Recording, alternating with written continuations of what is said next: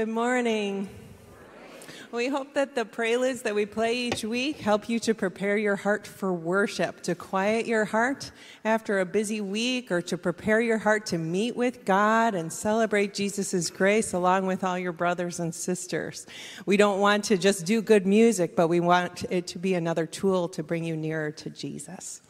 Also, a little bit of family business. We hope that you're picking up these worship orders each week. Uh, we provide these for a few different reasons. One is that many people have found them helpful to bring home and to use in their own personal devotional times, to sing the hymns throughout the week, to pray the prayers.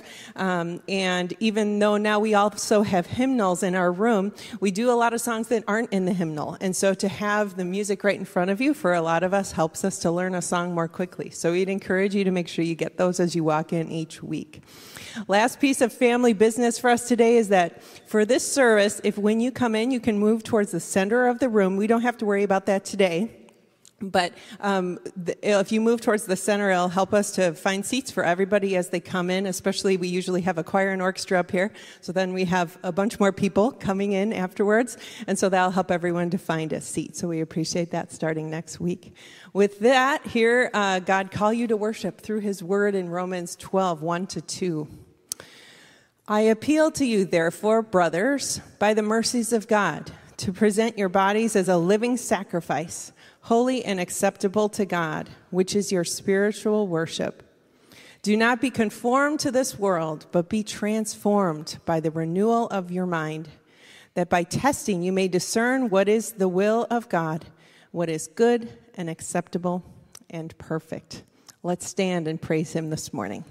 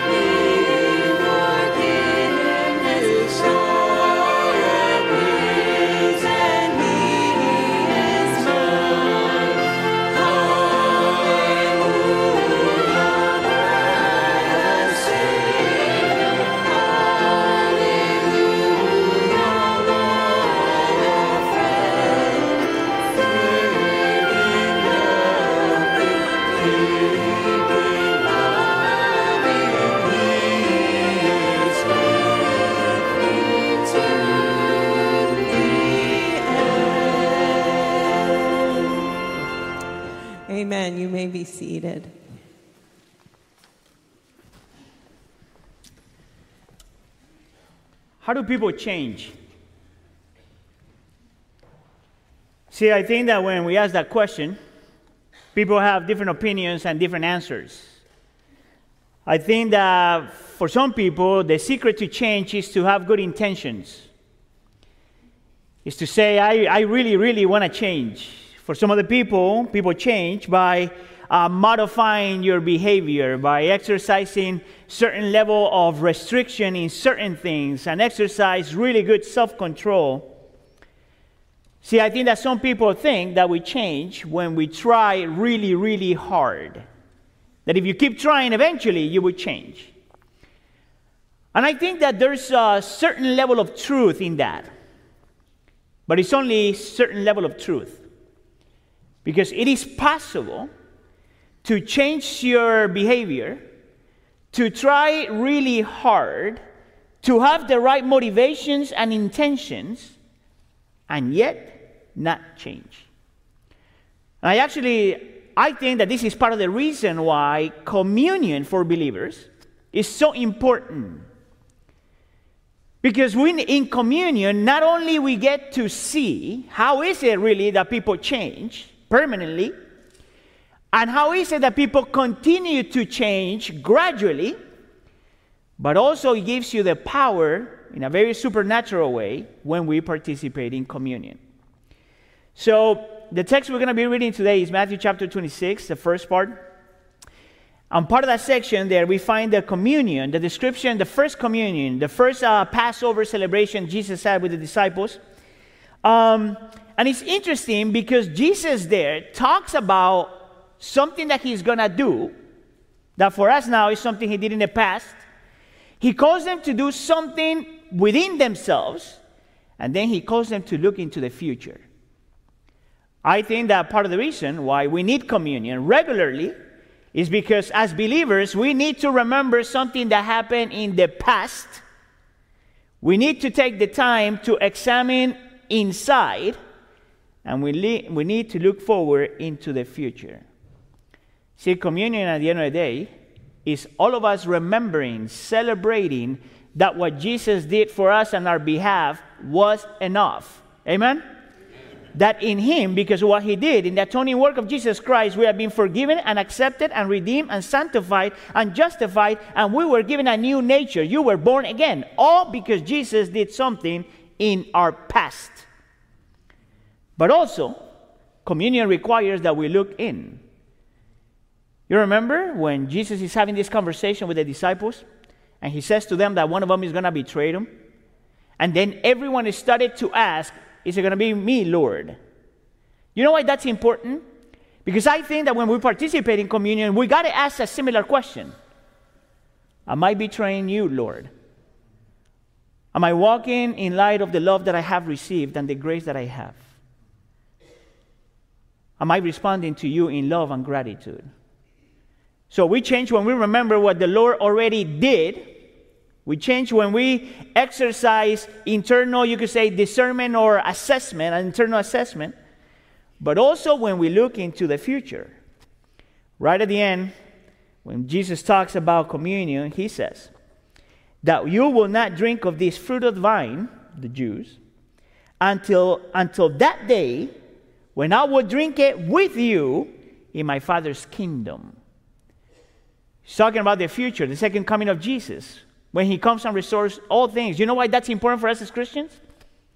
Because the way to change is to remember and celebrate what Jesus already did, to examine our hearts today, and to look forward to the day where we will be completely different.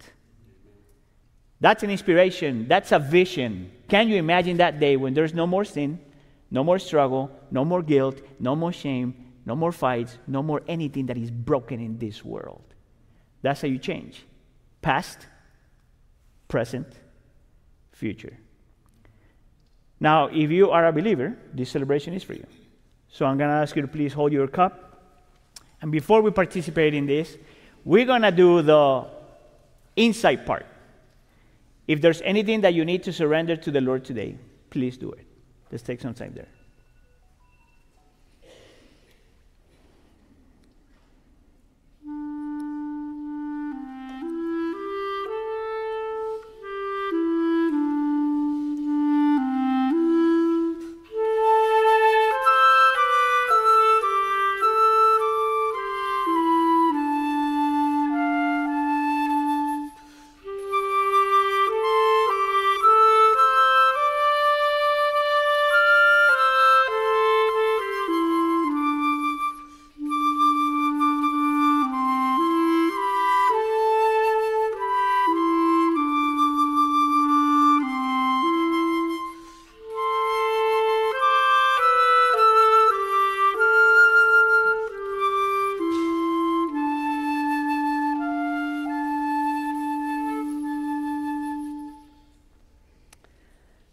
Ask you to please remove the side of the cup where you find the bread.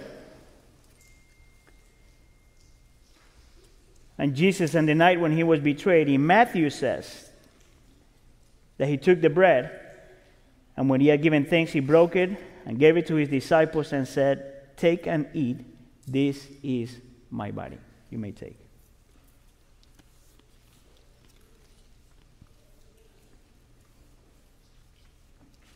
Now I'm going to ask you to remove, please, the other side of the cup. And Matthew 26 says that Jesus took the cup, and when he had given thanks, he gave it to the disciples and said, Drink from it, all of you. This is my blood of the covenant, which is poured out for many for the forgiveness of sins. You may participate.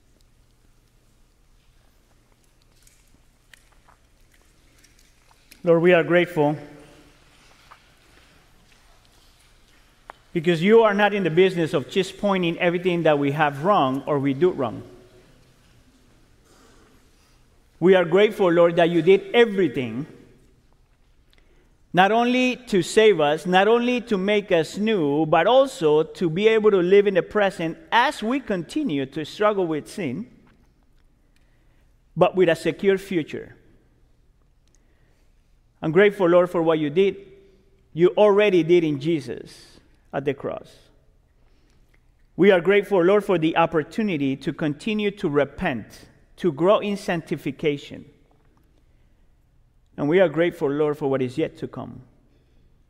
That, that time and that day where everything bo- broken will be completely restored. And our future version will be much better than what we have today. And we pray for all of this in the name of Jesus. And the church says, Let's stand.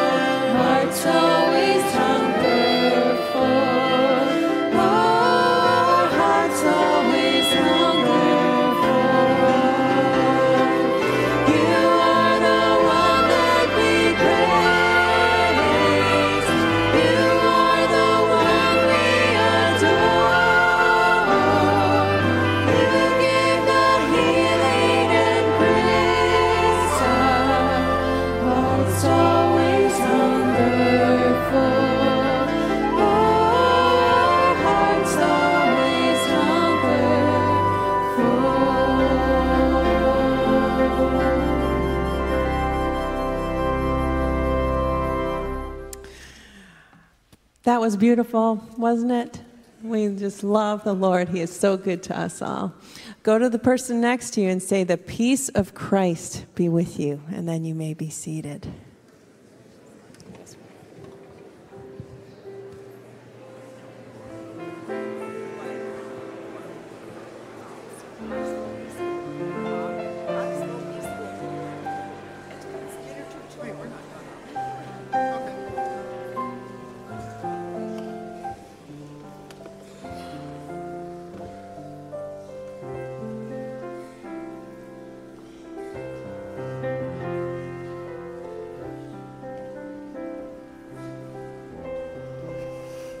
Morning, church family.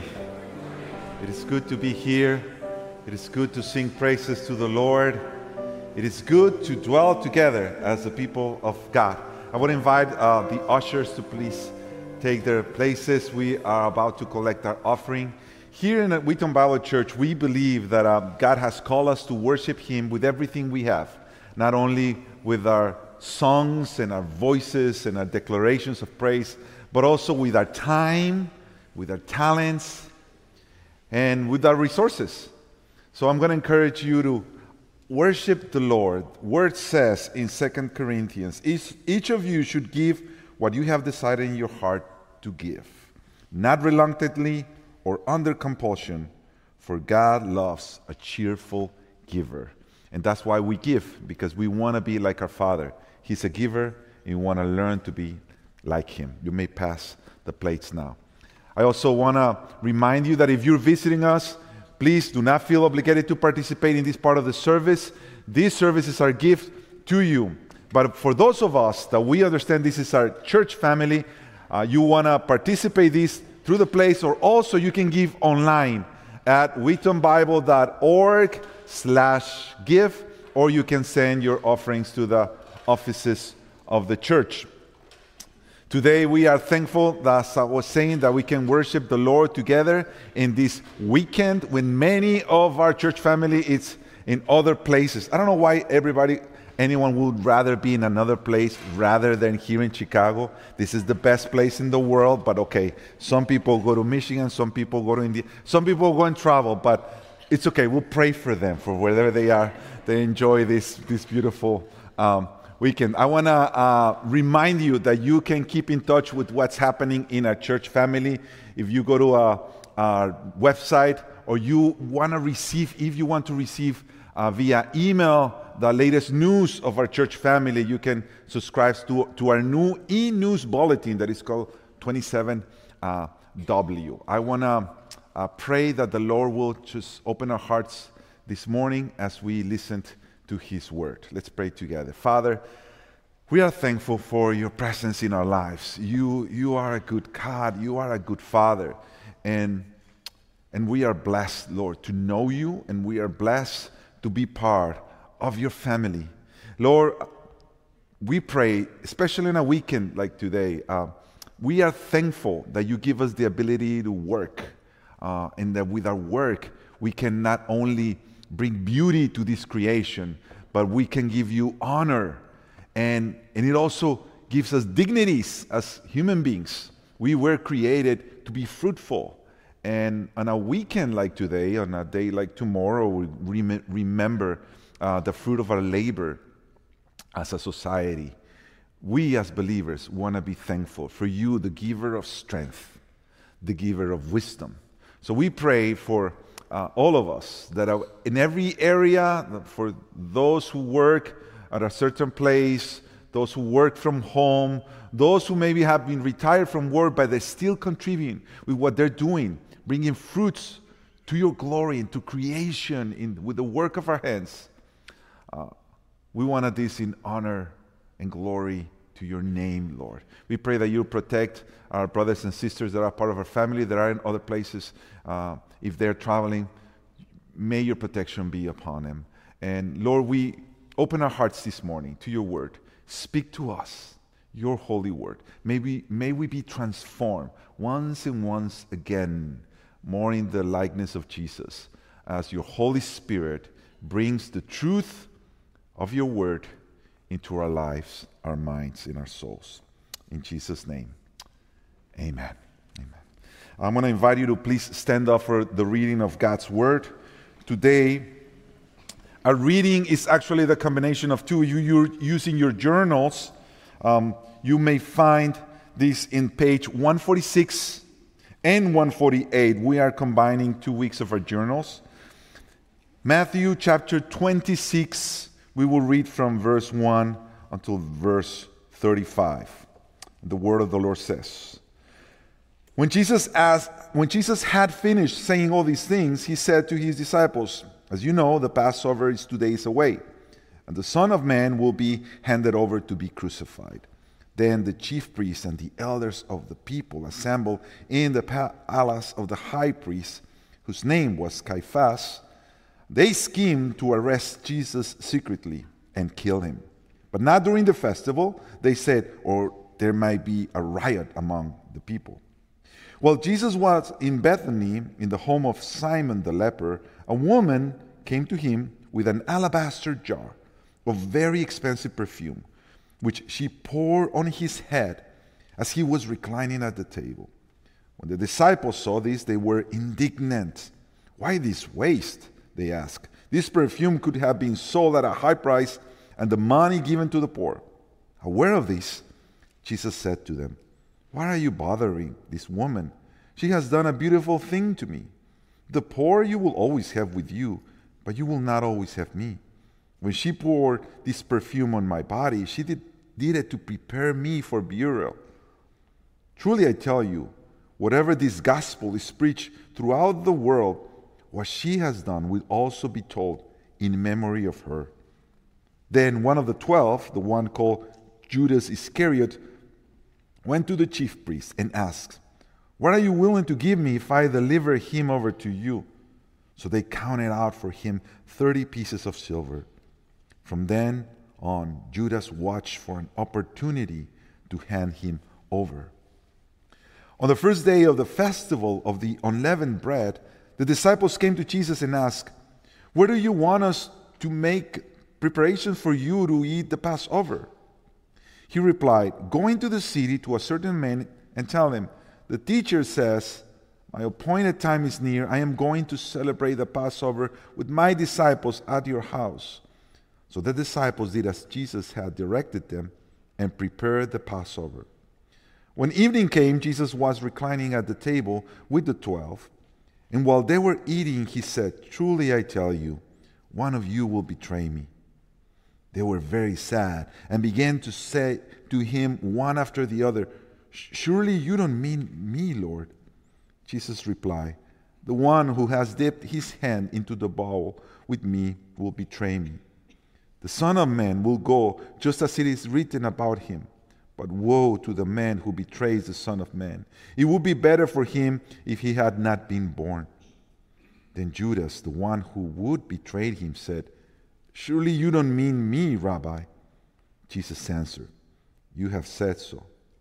While they were eating, Jesus took bread, and when he had given thanks, he broke it and gave it to the disciples, saying, Take and eat.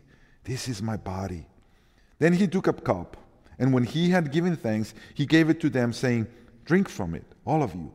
This is my blood of my covenant, which is poured out for many for the forgiveness of sins. I tell you, I will not drink from this fruit of the vine from now on until the day when I drink it new with you in my Father's kingdom. When they had sung a hymn, they went out to the Mount of Olives. Then Jesus told them, This very night you will all fall away on account of me, for it is written, I will strike the shepherd, and the sheep of the flock will be scattered. But after I have risen, I will go ahead of you into Galilee. Peter replied, Even if all fall away on account of you, I never will. Truly I tell you, Jesus answered, this very night before the rooster crows, you will disown me three times. But Peter declared, Even if I have to die with you, I will never disown you. And all of the other disciples said the same. This is the word of the Lord. You may be seated.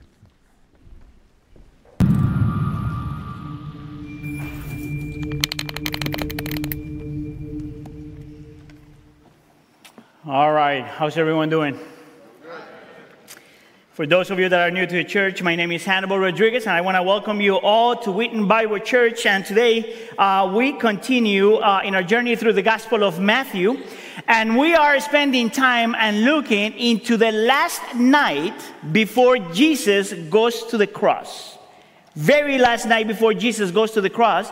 And what we're going to see today there is that, that, that in that passage, not only we see that Jesus wanted to go to the cross, but also we get to see the reason why Jesus had to go to the cross. See, I think that there are many people all throughout history, actually, that when, whenever we think about why is it that Jesus goes to the cross, why is it that Jesus is about to, um, when we think about the atonement, uh, the tendency is is to reduce what Jesus does in the cross as almost like a nice feeling. Is to describe uh, the reason why Jesus goes to the cross is because he cares for us, and it's because he was willing to sacrifice for us, and, he, and somehow it's a way for people to be inspired and, and be motivated to change. And there's nothing wrong with that per se, but Jesus goes to the cross for much more than that. It's probably not less than that, but it's more than that. And what I'm going to try to do today is to convince you that the cross was not something something nice that Jesus needed to do, but it was something that he had to do. It was a necessity for Jesus to go to the cross. That unless we truly understand and believe that, we really don't understand the magnitude of the sacrificial love of Jesus. So, to talk about these, we're going to look at two tables we find in the text. First, we're going to look at everything that was surrounding, uh, surrounding the Lord's table. And then we're going to look at the second table where Jesus also was part of, which is when he was in Bethany. So, these are my two points for today. We're going to talk about the table of pain and the table of love. The table of pain and the table of love. Let's go with point number one the table of pain. And I want to start by making uh, a statement here. We sin because we are sinners. We are not sinners simply because we sin.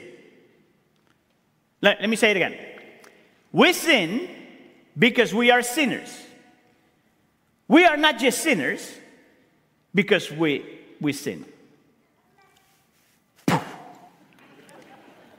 I, I, there's got to be at least one person that is saying, man, this is going to be one of those complicated sermons. No, no, no. It's actually pretty simple. Let me explain it this way. If you are a sinner, if I'm a sinner simply because I sin, then it is possible for me to stop being a sinner. All I have to do is stop sinning, and then I will stop being a sinner. Does that make sense? But if I'm a sinner by nature, and that's the reason why I sin, then to get rid of my sin is not an easy task because it's already part of my nature. It already tells me that I'm broken. It tells me that there's something crooked, twisted in me. And I actually think that that's the teaching of the Bible. The Bible tells you that the reason why we sin is because we are sinners. Sin dwells still in us.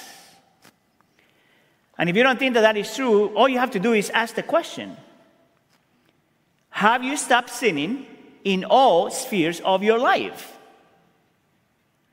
I know for a fact that there are people here that have stopped sinning in some areas of your life. But is that true of every area of your life? Even if you have been a Christian for 5 or 10, 15, 20 years. The fact is that there are areas and there are sins that continue to be a struggle, and the reality is that there are some sins that probably will never go away. You would say, Well, Hannibal, you are Debbie Downer today. No, no, no. I, I, I think that part of the reason why we have to see it is because if we don't see it, the cross does not make any sense. It's nice, it's beautiful, but it doesn't make any sense. It's not a necessity. So, for the next two hours, what I'm going to try to do is to convince you that the problem with our sin cannot be, be fixed with good intentions, with behavior modification, or even if you try really hard. My job today is to show you, at least in this point, four features or four descriptions that show why is it that our sin is so profound and so destructive. Why is it that Jesus, the atoning work of Jesus Christ at the cross, was a necessity? And to convince you that, we're going to spend some time looking at Judas and then the rest of the disciples. And in my second point, we're going to look at somebody else. So, right at the beginning of the text today, we see that, that this woman approaches Jesus and he's anointing Jesus with this expensive perfume. And the text says that the disciples, all of the disciples, look at that and they complain because they consider that to be a waste of good resources. Actually, the argument, that the thing they say is that if they would have sold that, the perfume, uh, they would have made a lot of money and they would use that money to give it to the poor, which is a, a good desire, a good thing, a good plan. I want you to notice, though, that it says that all the disciples complained. What is interesting, though, is that Matthew doesn't say something that the Gospel of John does. The Gospel of John says that even though everyone complained about this, the one that complained the most, if you will, the one that objected this the most, if you will, was Judas. And he tells you that the reason why he did not care much about this was not because he cared about the poor, but because he was greedy and he was a thief. So, for those of you that know a little bit of Judas' story, you know that he was uh, kind of the treasurer of the group. He was the, the uh, bookkeeper, if you will. But John tells us that part of, how, the part of the way how he made money is every time there was an offering, if you will, he would help himself a little bit. It's almost like he was saying, a coin for God, a coin for Jesus, and a coin for me. That's kind of what he did. Um, and apparently, this is something that Judas is struggling with or has been struggling with for a while. And this is where we see the first feature of sin. Sin is greedy. Part of the reason why sin is so profound is because sin is greedy. Sin always wants more. Sin is never satisfied. Sin, sin always demands, craves, and seeks for more. To the point that a person that is being controlled by that has the potential to do the unthinkable. And this is the reason why, Jesus, why Judas was willing to exchange his Savior for 30 pieces of silver. Did you notice that he goes to the chief priest? And the chief priest had already made the decision that he was going to uh, kill Jesus. And this is what he says to him in verse 15 What are you willing to give me if I deliver Jesus over to you? So they counted out for him 30 pieces of silver. Now, if you want to understand what that means in modern times, think about a $100 bill. That's how much Judas received in modern times. A hundred dollar bill. Judas walked around, walked around with Jesus for three years. He heard what Jesus said. He, he saw who Jesus was. He knew Jesus' heart. He knew about his love, his compassion, and his truth. But that's the nature of sin. It is never enough. You always want more, even if you have to sacrifice the very people that love you. Can you see what sin is so dangerous? Number two, sin is also deceitful. It's not just greedy, it is deceitful. So Jesus is sitting down with his disciples celebrating the Passover meal. And in the middle of this celebration, Jesus announces that one of his disciples, one of them, was going to betray him. And verse 22 says that the entire group, all the disciples, got very sad. And they started to ask the most awkward question ever Surely you don't mean you don't mean me, Lord. It's almost like saying, I know that's not me. And the craziest thing happened in that celebration. You remember who was sitting next to Jesus in that celebration? See, I don't know if you know this, but the table was not the way uh, Leonardo da Vinci painted it. I think he was wrong, by the way. Beautiful picture, wrong information. The way he painted the table was a long table, Jesus in the middle, and then all the disciples. But we have enough information to know that that's not how that was set up. It was actually more like a U shape uh, table. And the host would sit in the middle, and then it was a small table so they could look at each other, talk to one another, and hear one another. So look at what Jesus says. He has already said, Someone is going to betray me. But look at what happened in verse 23. The one who has dipped his hand into the bowl with me will betray me. This is not a private conversation, people. This is a public statement. This is not a secret. He's pointing to something that had already happened. The one that put the finger, the big old finger in the, in the liquid, that's the person that is going to betray me. Now, we know, because of the Gospels, that Jesus is sitting in the middle because that's where the host will always sit. We know that John is on one side of Jesus, and we also know because of this text that Judas is in the other side of Jesus. Jesus said, Whoever did this with me is the one that is going to betray me.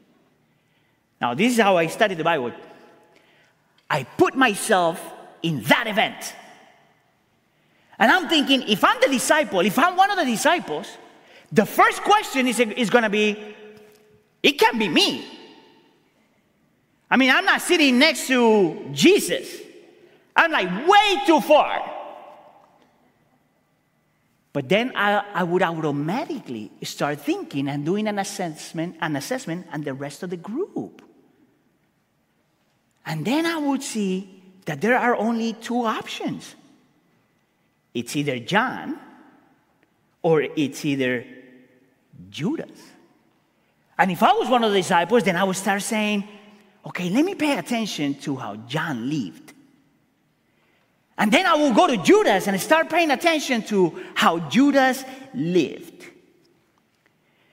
And if I would have noticed something, I would have said, oh, Judas looked like the traitor. I mean, I think that any of us would do that. But this gets even more crazy. Because look at what happens in verse 25. Then Judas, the one who would betray him, said, Surely you don't mean me, Rabbi? And he gets more crazy. Jesus answers, You have said so. Stop there for a second. No one said anything. There is no reason why for us to assume that this was a private conversation. He had made everything clear to everybody. The dude that is sitting next to me, one of these two guys is going to betray me. And no one said anything. I am convinced that part of the reason why this happened is this. I actually think that the disciples did a, a similar assessment to the way I just described. Notice that none of the disciples says, well, yeah, yeah, but let's pay attention to John or, or Judas. We did notice that when we went out with John, his demons always came out. But did you notice that Judas' demons never came out? They don't say things like that. Do you know why that's there? Because no one ever expected or suspected Judas to be the traitor. Sin is that deceitful. Nobody ever expected, even after Jesus said it, that Judas will be the one to betray the Savior. I want to remind you that Judas experienced everything that everybody else did. He was just like one of the guys. But throughout all this time, his heart was becoming harder and harder and harder. And his greed is becoming stronger, stronger, and stronger to the point that no one even believed that he would be the one. Sin is deceitful, church. It deceits others and it also deceits us.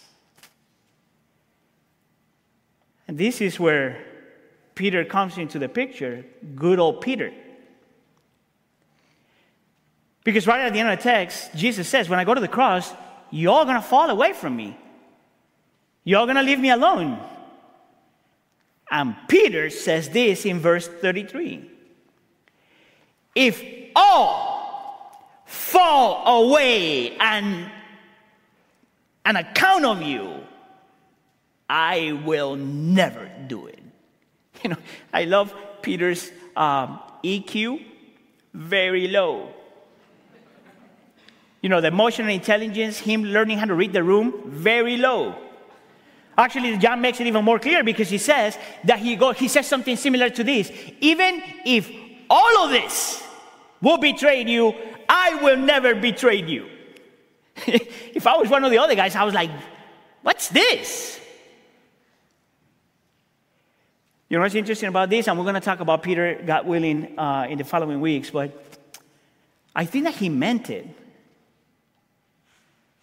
I, I don't think there's any reasons in the scripture to think that, that he, he was being phony. I think that he meant it. But his sin was also deceitful. You know what's interesting? Not only was he being deceived by his own sin, not only Judas was being deceived by his own sin, but the rest of the disciples were being deceived by their own sins. How do I know that? Verse 35. But Peter declared, Even if I have to die with you, I will never disown you. And all the other disciples said the same thing. Can you see it? I think that because of this verse, the theologian Justin Bieber is right. Never say never. Sin is so profound and dangerous because he's greedy and because he's also deceitful. He deceits others and he deceits us.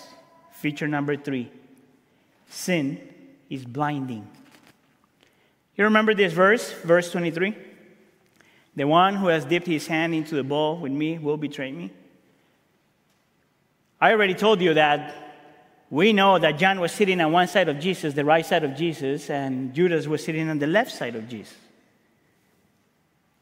Why would that sitting arrangement matter? See, in that context and in that time, the person that was sitting on your left and on your right were the people closest to you. You would always sit next to you the people that you had more intimacy with, if you will. Why point that out? It's because Jesus is intentional about doing this arrangement. Jesus already knows that Judas will betray him. Jesus purposely puts Judas next to him. Jesus purposely, prior to this, had already washed Judas' feet. Jesus purposely gives Judas a place of honor. Jesus purposely invites Judas to participate in communion. It's almost like if Jesus is saying to Judas when he passed the bread, I know what you're gonna do, and I still want you for me. Because the communion is an invitation. See, Jesus knows all of this. And yet, he put Judas next to him. Actually, when he's explaining the communion, look at what he says in verse 28. This is my blood of the covenant, which is poured out for many for the forgiveness of your sins. Jesus is saying to the disciples and Judas, I'm going to die in your place for the forgiveness of your sins. Now, you would think that after all of that, Judas would get it. See, but Judas' heart, Judas' heart is a hard heart. Judas' heart is stubborn. Judas' heart is greedy. Judas' heart is deceitful. And Judas' heart is blind. He cannot see it. He could not see how much Jesus loved him. He could not see what Jesus was willing to do for him. He could not see how much Jesus desired to be with him. He could not see how much Jesus wanted his freedom. He could not see how much Jesus wanted him. Our sin is so profound, so dangerous, and it's so greedy, so deceitful, because it's also blind. Unless we deal with our sin, unless we deal with our sin, there is a high probability that we can ignore the goodness, the mercy, the grace, the persistence, and the love of Jesus. Feature number four. Sin is lethal, it kills you. We know how the story ends for Judas. You know what I found super interesting with that story, though? Is that we know that Jesus forgives. I mean, he forgave Peter. He had already shown that he forgives sins. Jesus always forgives. But Judas' heart is so hard, so blind, that he does not see that he had the chance to repent. And Jesus would have forgiven him. But his guilt and his shame cost him his life. You guys know how he died? He did not come to Jesus. He couldn't come to Jesus. He killed himself. Our sin is so profound, so dangerous that it's not only greedy, but it's also deceitful and it's blinding and it kills you. Can't you see why Jesus had to die? Can't you see why is it that we cannot fix ourselves with good intentions or behavior modification or by trying harder? The problem is too profound. We need more than that. Radically much more than that. We needed to be transformed and impacted by the love of Christ. And this leads me to point number two the table of love. And with this, we're going to go back to the, to the first part of the text. When right before all of this, this, this, this stuff happened, we find Jesus at Bethany, reclining, reclining at another table. And the text says that he was in the house of Simon the leper which means that he was a person that used to be sick, and for some reason, now the Lord has given extended mercy. His name is Simon, once again. And the text says that when Jesus was spending time with him, verse 7, a woman came to him with an alabaster jar of very expensive perfume. And she poured that perfume on Jesus' head when he was reclining at the table. Now, the Gospel of Matthew doesn't tell us who that woman is, but if you read the Gospel of John, it tells you that that is Mary, the sister of Martha, the sister of Lazarus. And if you know anything about that family, you know that this is a very close uh, family, very close uh, family to Jesus. And John also tells us, and Matthew also tells us that this perfume was very expensive. Actually, when you read the Gospel of Matthew, it tells you that the price of that perfume was about a one year's salary at that time and in that context. So Mary pours this perfume on Jesus' head. And this is kind of an act of devotion and appreciation. And most scholars, when they read this and explain this, they say that this is a symbolic expression of her conviction that Jesus was indeed the Messiah. And that's an important information because he's telling you that somehow, by the power of the Spirit, the illumination of the Spirit, she came to the conclusion that Jesus was, in fact, the Messiah, the Savior of the world. But when the disciples saw all of this, you guys remember? They got upset.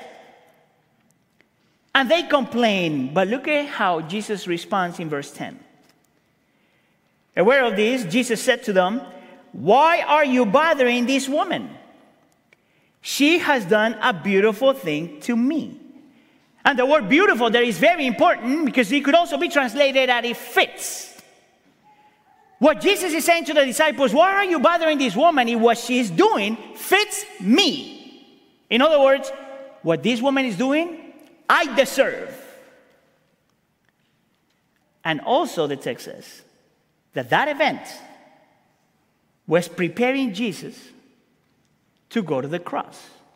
Verse 12 and 13. She did it to prepare for me burial, uh, prepare me for burial. Truly, I tell you, whenever this gospel is preached throughout the world, what she has done will also be told in memory of her.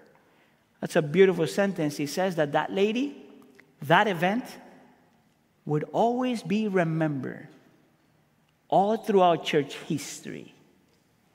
So we have to ask the question why is that so significant? And what does that have to do with our sin and our problem with sin? I'm going to make the argument that part of the reason why we sin and we are sinners is because we are always lo- longing for something and looking for something. See, part of the reason why we always struggle with our sin is because we are always longing for something or looking for something. And I want to make the argument that Mary is the perfect example of someone that found in Jesus what we have all been longing for and looking for. I want to make the argument that the distinction, the difference between Mary and Judas, and Mary and the rest of the disciples at this moment is that she found in Jesus everything she was looking for. So, if sin is greedy, is because deep down inside we are seeking for satisfaction. If sin is greedy, it's because we're seeking for satisfaction. This is what Judas was looking for. This is the reason why he wanted more money and he wanted to accumulate more money. Somehow he was desperately seeking for satisfaction, which is interesting because even though he had Jesus, he never found. But Mary did. She found in Jesus the one that would truly satisfy. So and so much that had that her, um, that compared to Jesus, her expensive perfume was nothing.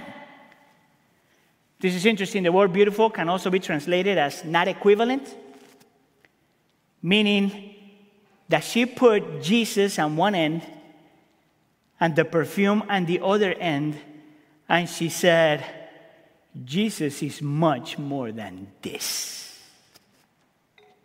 She found in Jesus the one that could speak to her soul. This is why Mary is the first lady we find at Jesus' feet, learning from him. She found in Jesus the one that weeps with her. You remember when her brother died? Jesus wept with her. She found in Jesus the one that has the power to resurrect the dead. Isn't that what Jesus did for her, for her brother? Jesus was the satisfaction Judas was looking for, and Mary found. That's how we change. That's how sin loses power. That's how we find freedom. See, sin is deceitful because deep down inside, we want to control what people think of us. And we want to be accepted and loved and appreciated. That's the longing. We sin because we want to be accepted, loved, and appreciated. That was what Judas was looking for, but that was what Mary found. She found in Jesus the one that in, a, that in that culture and in that time, when women are an undermined, undervalued, and underappreciated, Jesus honored her, welcomed her, loved her, appreciated her, taught her, spent time with her, and noticed her. Jesus was the one, she found in Jesus the one that would defend her even when his own disciples are going against her. See, Jesus was the honor, the love, the appreciation, Judas was looking for. But Mary found. See, if sin is binding, blinding, is because deep down inside, We are afraid that people see how broken we are.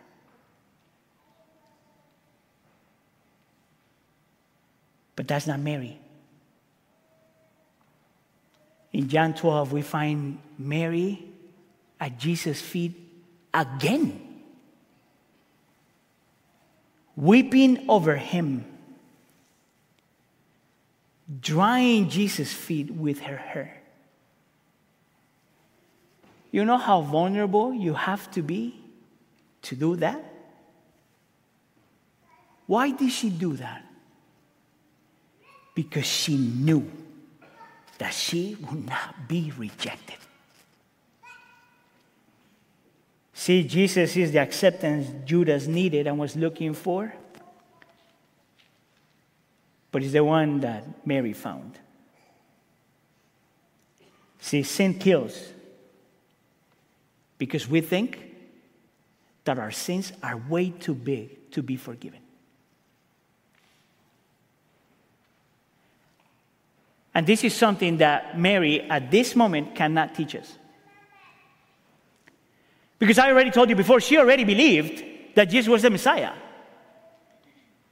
She already believed that Jesus came to save her somehow. What she did not know was how. But we do. See, we got the whole picture.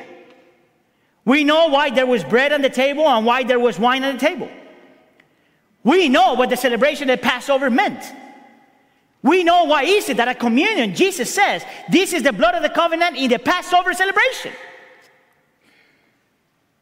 See, we know as believers today that Jesus did not come to celebrate the Passover, he came to be our Passover. You remember where the Passover comes from. You remember when the Israelites are slaves in Egypt and the Lord is going to deliver them from, from the Egyptians. You remember what the Lord asked them to do to kill a lamb and use the blood to paint the doorpost so the Israelites, by grace, will not be executed. That is the Passover celebration. This is something that Mary did not know there, but we know today that that lamb was a foreshadow that event was a foreshadow of what we get to see in jesus it is jesus blood the one that was painted not at a door but on the cross it is not a regular lamb jesus is the lamb He's not the wrath of God coming upon his people. Jesus taking the wrath that we all deserve. See, it is because Jesus did what he did that we have been rescued, we have been loved, we have been, de- been declared uh, uh, righteous. This is the reason why we have been forgiven, accepted, secured, secured, and welcomed. This is why Jesus had to die. And that is what changed Mary, even though she didn't get the full picture. And that's what we got in Jesus. And that's why Jesus had to die. He's not in the business of making you better. He wants to make you new. Let me finish with this. Rebecca McLaughlin, in her book, Jesus Through the Eyes of Woman, says this How do we see Jesus through Mary's eyes? We see him as the one who heals our hurts and meets our needs. We see him as the one who takes our sin upon himself and welcomes us with unimaginable love.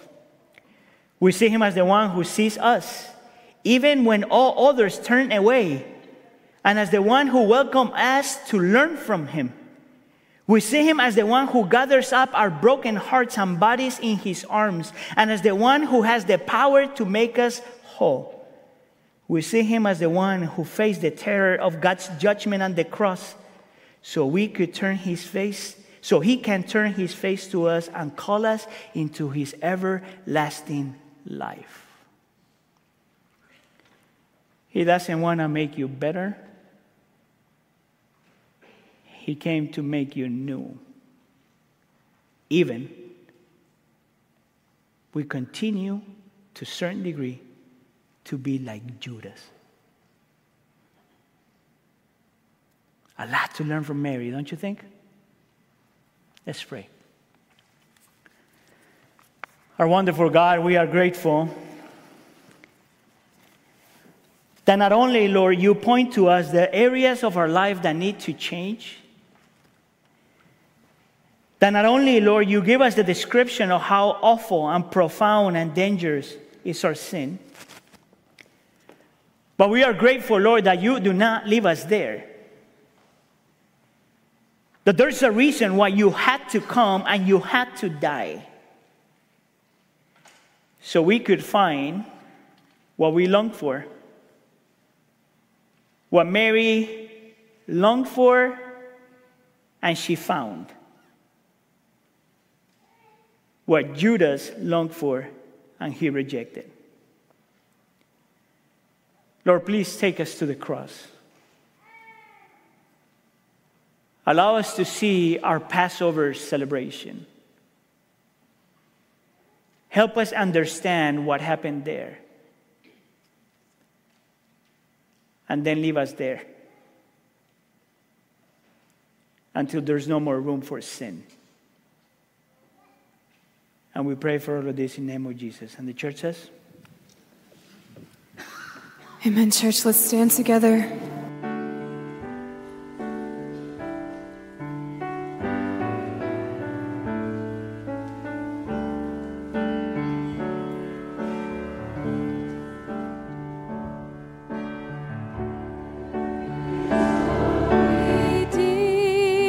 Redeemer, Jesus, God's own Son,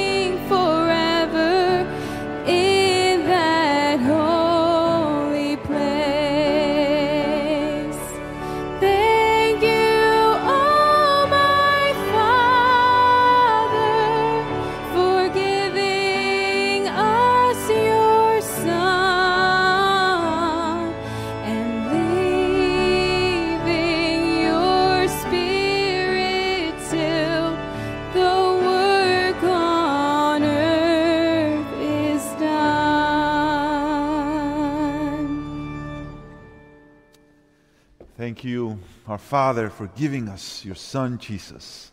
May we live our lives this week for the glory of our Redeemer.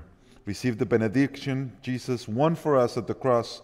May God be gracious to us and bless us, and make his face shine on us, so that his ways may be known on earth and his salvation among all nations. And the people of God said, Amen. You're dismissed. We love you. You are sent with the Bible Church.